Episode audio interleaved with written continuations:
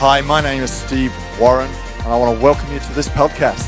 I'm believing today you'll be filled with faith, you'll be energized by hope, and you'll feel loved as this message seeks to transform and empower your life. God bless you as you listen to this. About being prepared for the unexpected. And next Sunday we have the grand finale. Uh, Lucas DeFroog will be with us. He and Nicola were on staff with us for a long time.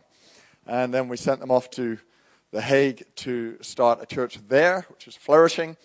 And so next week, I've asked them to come and talk about God and suffering. Everyone say suffering. Like the weather right now. Suffering. And um, their eldest child was born with a severe disability, uh, which they've had to sort of work through and wrestle with. So I wanted someone to come and preach on the topic who have, has had to live with the topic. Uh, so that's going to be a, a, really good one for you and for your friends. Bring friends next week to that. They will be blessed by that. Uh, we'll find that helpful.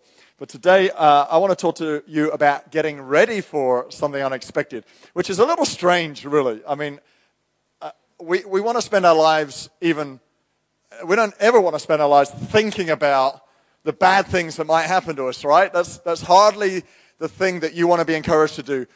But today I'm going to encourage you to think about preparing yourself well for the bad things that might happen to you. Now, you have come to a church that believes in faith and miracles and, and God works all things out for the good. I, I, I get that, but I, I just want to tackle what is a really complex subject and try and do that as best as I can to help you uh, because it would be denying reality if we were to say that uh, God just fixes everything and everything just works out as we expected it to.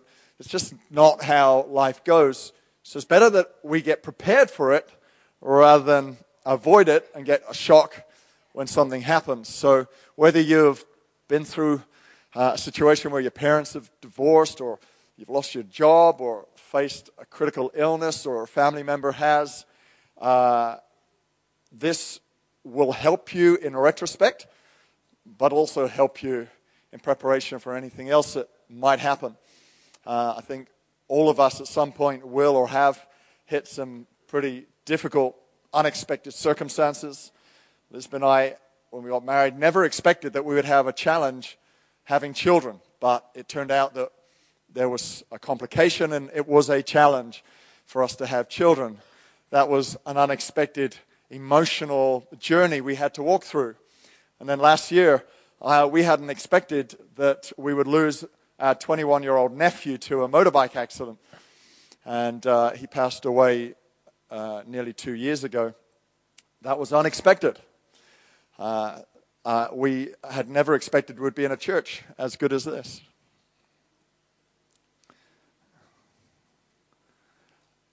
Jamie, well done. Thank you. When you said uh, he came from C3 Hope City Leeds, I turned to Peter and went, he was promoted to C3 Church Amsterdam. Yeah. I have a healthy self esteem about our church. Do you know, uh, when, when those names popped up on the flyer, I saw my name and went, that's such a cool name, Steve Warren. That's such a, such a cool name. I, I, I love my name. I didn't used to like my name. I thought it was represented average and had to wrestle with that with God. Who am I and how do you see me? And came out the other side. And now, just as he's proud of Liverpool, I can be proud of Steve Warren. And so there's some of you here today, and you need to wrestle with that one. This is ministering to you right now. You need to get a hold of I am okay. I am deeply loved, fully pleasing before God. He, he loves me, He knows me. And this is going to help you travel through this particular topic. So turn with me to a fascinating story in, uh, in Luke, uh, in, sorry, in John chapter 11. And I'm going to use this story of Lazarus to take us through some things we can learn. Going to take us through pretty much the whole story. So who loves stories? Okay, we're, we're gonna, I'm going to do story with you today, journey with you through a story, and we're going to read about it in John chapter 11. You can read it on the screen or, or flick there in your own Bibles. It says this Now, a man named Lazarus was sick. He was from Bethany, the the village of Mary and her sister Martha. This Mary, whose brother Lazarus now lay sick, was the same one who poured perfume on the Lord and wiped his feet with her hair. So the sisters sent word to Jesus, Lord, the one you love is sick. Okay, so Mary, Martha, and Lazarus. Who were these three people other than being brothers, sisters? They were deeply connected to Jesus, great friends of his. They would, uh, he would drop in on their house whenever he could. Bethany was not so far from Jerusalem, so he would spend time there. At this particular moment, it had got to the point where it was dangerous for Jesus to turn up in Jerusalem. Uh, he had become uh, seen as a bit of a radical, and so his life was under threat. And so he would find uh, this household a place of refuge. He'd find that there his fame had real no, uh, it, it didn't affect his relationship with them. They treated him normally, they embraced him, and he found it a safe place to be there in Bethany. What do we know about these three people? We know that they were wealthy. She poured perfume over his feet, and it was to the value, that one bottle of perfume was to the value of one year's wages for an average worker. So that's one very expensive perfume. Ladies, just nudge your men right now. that's one very expensive perfume. Uh, they had some money. We know that they were not married, which means they were either still teenagers, even though they'd lost their parents, or uh, there was something about that family that was not accepted in society. That could be the case. We know Jesus was the ultimate embracer of those who were not embraced by society. He's the one who includes and does not exclude. So it could be the case that they were actually into adult life and hadn't been able to find marriage partners because they weren't accepted for some reason. We don't know why. But this was the family that Jesus loved to spend time with. And so uh, when Lazarus was sick, this was their unexpected moment. This was not something they had anticipated at such a young age to find their brother sick with an illness that could lead to death. And so naturally, what they want is their best friend to be with them. So they send a messenger because they didn't have email or WhatsApp, or so they, they have to tell the message to a messenger who has to make the one day journey to Jesus, either running, walking, or, or apping a Roman Uber chariot or something. They found a way to get to Jesus in a day and tell him the message that his friend was sick. And then we read on here in verse 4. It says, When he heard this, Jesus said, This sickness will not end in death. No, it is for God's glory, so that God's Son may be glorified through it. Now, Jesus loved Martha and her sister and Lazarus. So when he heard that Lazarus was sick, he stayed where he was two more days. Let me just, let me just read that again because this, this probably doesn't commute for, compute for most of us. So Jesus loved Martha and her sister and Lazarus, Lazarus. So when he heard that Lazarus was sick, he stayed where he was two more days. Now, how does that figure? Your best friend is sick. You've been asked to come and see them. You know it must be serious because they're aware that to come was danger on your life. So you knew it had to be serious. And he says, Okay, messenger, send back the message. I've heard it. Tell them it's all going to be okay. I'm not coming. Now the messenger begins to plead with him, going, What are you talking about? Please give me some good news to take to them that you're coming. No, no, no. The good news is this tell them that Lazarus is going to be okay. I don't need to be there. So at this point in the story, you realize that there's the messenger who's been given the short straw, as we say. He's the one who's been given the role in this play that no one wants to take. He's been given the, the, the bad part in the entire plot. He's got to go back to Martha and Mary and break the news that it, Jesus, their best mate, the one who could potentially change the situation, is not coming. How many of you know that when the unexpected comes, it doesn't, doesn't always come alone? Your parents get divorced. You're living with your mum. She can't afford to stay where she is. She has to move house, and now you're, you're moved away from your friends. Unexpected number two. Unexpected number one was bad enough. Unexpected number two comes along. Now you're away from your friends. You're feeling isolated. It just is life. Sometimes, not always, but problems can come in families. They can come in groups, not alone. Jesus understands that. And yet, right here, he is saying, take the message back. So the messenger goes back to the family and he goes in, into the house and he breaks the news. Jesus says, it's all going to be okay. Don't worry about it.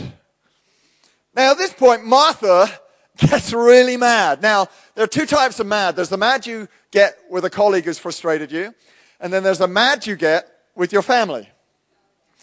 Uh, and these are two different types of mad, right?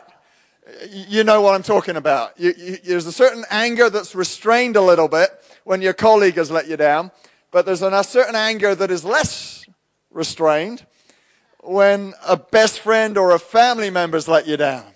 That's when you really let it out. So Martha's really mad. She picks up a frying pan and throws it at the, at the um, messenger, hits him in the head, and he's going, what's happening? He's going, hey, hey, hey, calm down. This has got nothing to do with me. I'm just the messenger. Don't shoot me. She's really mad. She picks up a shoe, hits him in the groin. Ow! He is not too happy. He's going, Who put me in this role in this story? My goodness. He runs out of the place, doesn't even wait to be paid. These guys are angry. And then we read in the story that two days later, we pick it up in verse 11, it says, Two days later, after he had said this, Jesus had said this, he went on to tell them, Our friend Lazarus has fallen asleep, but I am going to wake him up. His disciples replied, Lord, if he sleeps, he's going to get better. But Jesus was speaking about his death. But his disciples thought he meant natural sleep. So he said, You idiots. I'm not talking about his natural sleep. Let me tell you plainly Lazarus is dead. And for your sake, I'm glad I was not there so that you may believe. But let us go to him. Then Thomas, also known as Didymus, said to the rest of the disciples, Let us also go, that we may die with him. On his arrival, Jesus found that Lazarus had already been in the tomb for four days. Spoiler alert Jesus raises Lazarus from the dead. Okay, that just, just park that thought, but I need to just let you know it all works out. But Lazarus dies. Now, I don't know about you, but there are some things that happen in life that we just don't get to understand. It's confusing. The temptation to ask the questions why or why me are extremely strong. I've always tried as much as I can to avoid that. We live in a society that seems to want answers for everything. We're told that the why is most important, and I, I don't disagree with that, but it's not going to help you in many of life's most complicated situations because you just ain't going to understand. And we live in such a clinical society that always needs the, the, uh, the outcome to be clear. I was doing, I was doing physics homework yesterday with my youngest son, Ben. Uh, and I love physics. And I love physics because there's always a right answer one right answer. All you have to do is pick the one right formula, plug in the numbers, and the one right answer comes out. I love that because much of life is not like that. Wouldn't it be amazing if life was like that? There, you go, problem, ah, this formula will work. Plug it in, solution, fixed. But it doesn't work out. I wish it was like that. I, I, I wish I could say to you that you would get a fix in every situation you go through. There would be an answer for everything you go through. But it just isn't like that. What did Thomas say when he faced the challenge and knew the danger that actually by going down to Jerusalem, his life may be lost? He says, Jesus, we're going to go with you even if it means we die. The first thing we can do to prepare ourselves for the unexpected is to say, Jesus, I trust you no matter what. I'm not going to put conditions on it. It's not going to be, Jesus, I'll trust you if, or I'm not going to go, Jesus, I'll trust you when. You've got the answer to the why. Or Jesus, he just said, I'm in.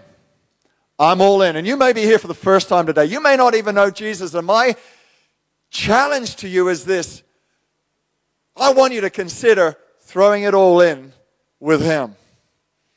Because He isn't against you, He is for you. He may not have all the answers that He's going to give you, but He's on your side.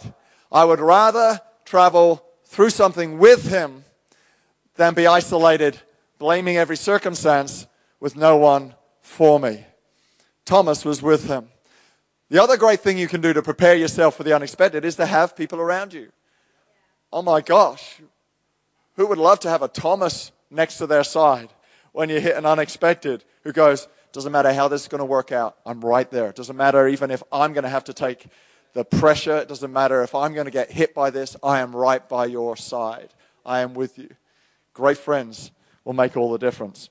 Okay, then he goes on to say this in verse 20 When Martha heard that Jesus was coming, she went out to meet him, but Mary stayed at home. Lord, Martha said to Jesus, if you'd been here, my brother would not have died. But I know that even now God will give you whatever you ask. Jesus said to her, Your brother will rise again.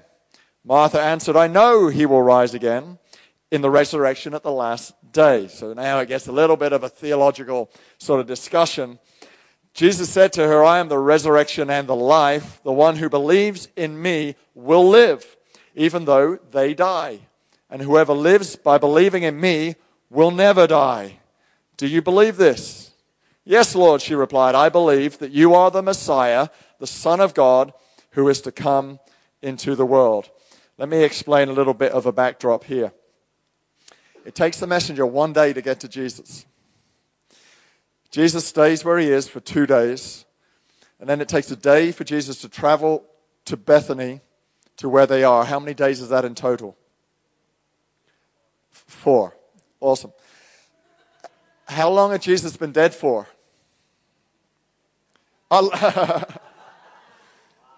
awesome. We've still got another service to go. We're doing well. We'll be fresh again tonight. How many days has Lazarus been dead for? Four days. So when did Lazarus die? Lazarus died as soon as the messenger had been sent to Jesus. So by the time that Jesus got the news, Lazarus was already dead. He was in the, or uh, whether he was in the tomb or not, I don't know. Jesus was already dead.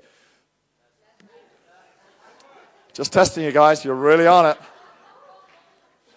This is working, keeping you awake. Lazarus had already been dead for four days. So when Martha goes, Jesus, if you had been here, Lazarus would not have died. That was not rational. How many of you know when you go through a, a dark moment, an unexpected situation, you're not necessarily thinking clearly?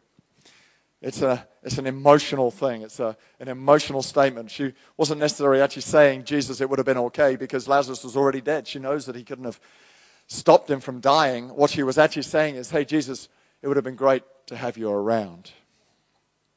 We need people around us. We need to be surrounded by great people who are going to help us through those moments, as I said. But what she was doing was projecting on Jesus her image of who God was. Let me explain.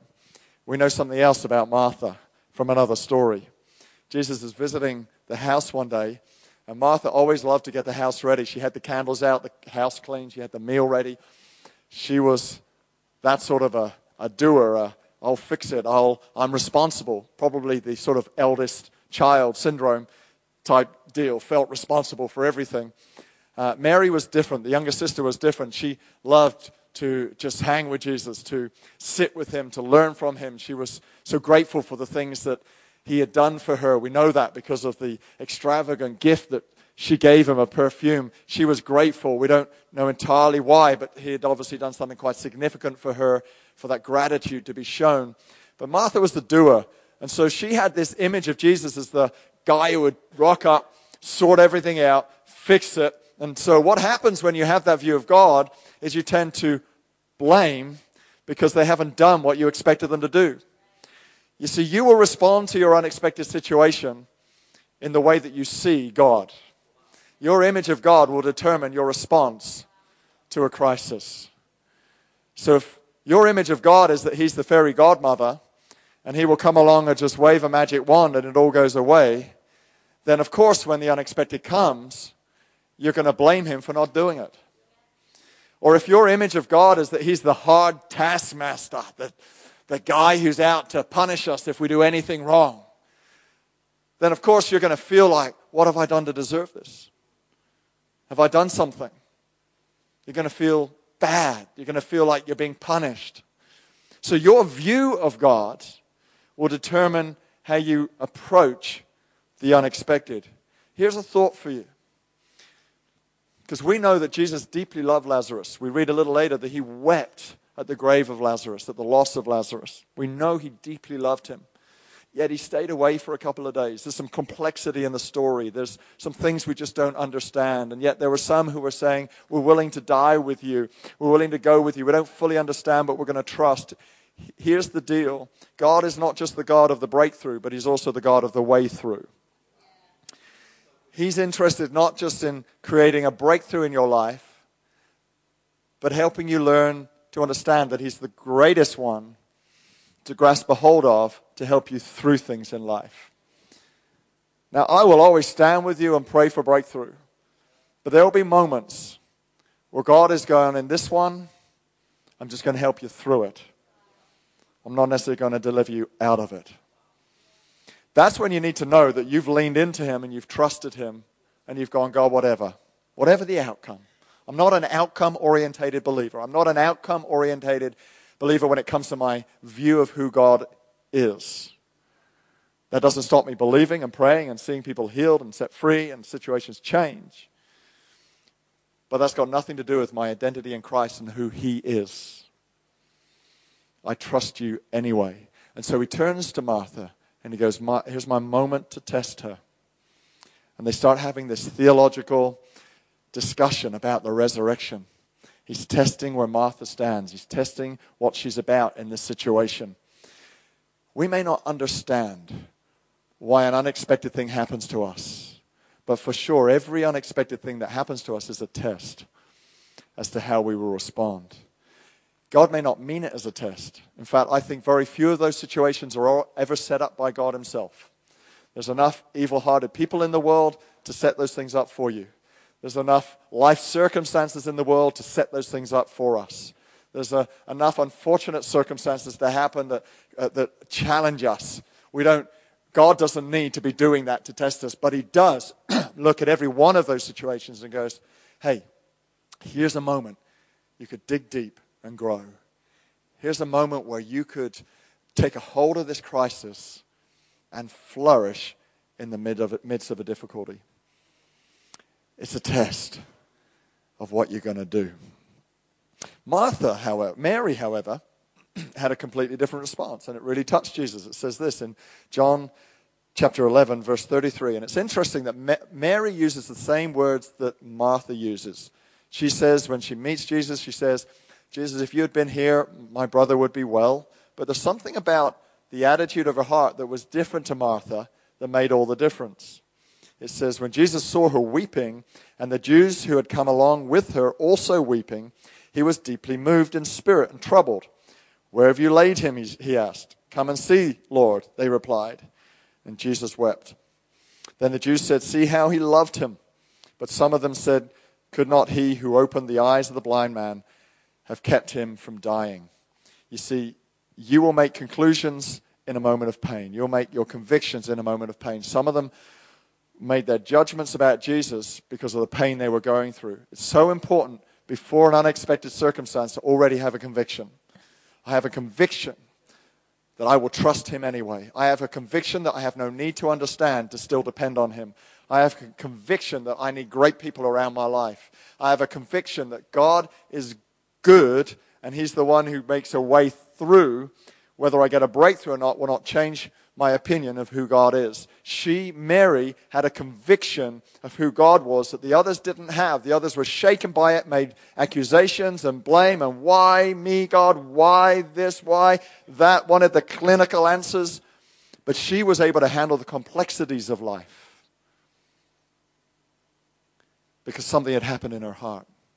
She had positioned her heart And, and knowing where Mary, knowing Mary's background, as I described earlier, I can only describe it as she was a woman of gratitude, a woman who had embraced the presence of God, a woman who had decided that she was thankful in all circumstances. Your position matters. I do a bit of boxing. Um, I tell people that because it helps me in certain situations. Actually, I was pastoring someone once who was uh, a guy had been a bit naughty with girls, and I said, "You touch another girl in our church, and I'll hit you." And I meant it, by the way. I, was, I would physically abuse him. Um, so I go into training for pastoral situations like that. You think pastoring soft and kind? No, sometimes people need a little bit of a, uh, a wake up call, right? And I would have hit him actually if he had touched someone. Just so you know, girls, I will protect you. I will be watching you. Any guy who starts to mishandle you, they will have to come through me first. So I did 30 minutes of boxing yesterday, uh, just so you're aware. And there's, there's a way you do it and a way you don't do it. Your position with your feet matter. If you stand with your feet together, you're unstable. You'll be knocked around. But if you, if you stand with your feet apart, that position is much more stable. You're still going to be, you're still going to be knocked. You're still going to be hit. That's the point of boxing. Uh, but you're not, you're not going to be knocked over quite so easily. The point is this Mary had positioned her heart. She had positioned her heart in a place of gratitude. She was ready for some unexpected things to happen. It hit her. She felt it. She wept. It wasn't like the pain had avoided her. It wasn't like the circumstances went over her head. It impacted her. But she was ready for the blow because she kept her heart in the right place. Here, here's the deal. Today I want to help you be ready for what might or might not happen in life. But if it does happen, I want you to be ready. I want you to know that as you trust Him anyway, you're going to be prepared for the unexpected. If you trust Him regardless of whether the answers come or whether you understand the why, as you surround yourself with the right people, as you position your heart with gratitude, God's going to see you through because here's the end of the story. In this case, Lazarus was raised to life, but the truth is this in Romans 8:28 it says, "For God works all things for the good of those who love him." Whether you get the answer you're expecting or not, there is a truth that remains the same, and that is God is always good or will always turn something for good that you have gone through. We call it redemption. He redeems that which is to your disadvantage and turns it to your advantage. That's what redemption means. He reclaims what was lost and brings it back to you. It means this I will make sure that every crisis I go through, that I will be better for it. I will not let it go to waste. God, what can I learn through this? How can I be stronger? If nothing else, by having gone through something that's not me about, I have more compassion for others who are going through their pain. That's a win. If I've responded right, it's built my character in a way that's ready for the bigness of what God's called me to. I wouldn't be able to achieve what God wants me to achieve if, if my character isn't established, if the strength of my soul isn't robust, if the way that I think hasn't been challenged and tested for me to still think straight regardless. You look at people of success and you go, oh, I wish I had that. But I don't want all that comes with it the problems and the challenges and the difficulties because the two are, are equated. There's no great success with the ability to have to fight through major dark moments. Are you made for it? Are you built for it? God thinks so. But it comes through testing. It comes through redeeming. It comes through believing that He will bring something good out of those moments of darkness. I want to pray for you right now. I want everyone just to close their eyes. I know this has been a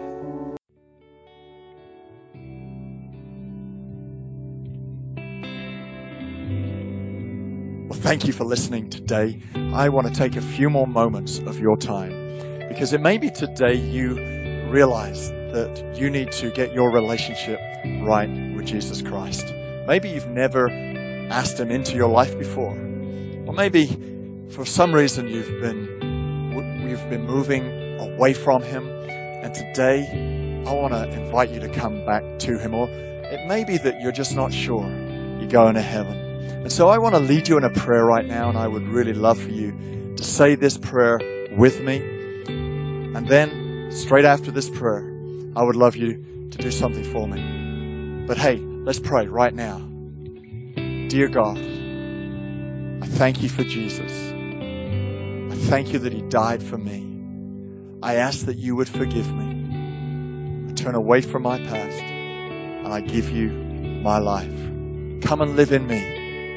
I thank you that today I am saved. In Jesus' name, amen. So if you prayed that prayer, today the Holy Spirit has done something in your life. And so I want you to tell us about it. I want you to email info at c3amsterdam.nl and let us know you've made this decision and let us have your address because I'd love to send you a book that will help you make this decision really strong and become a follower of Jesus. And we'll also be able to help you get planted in a church near you. God bless you.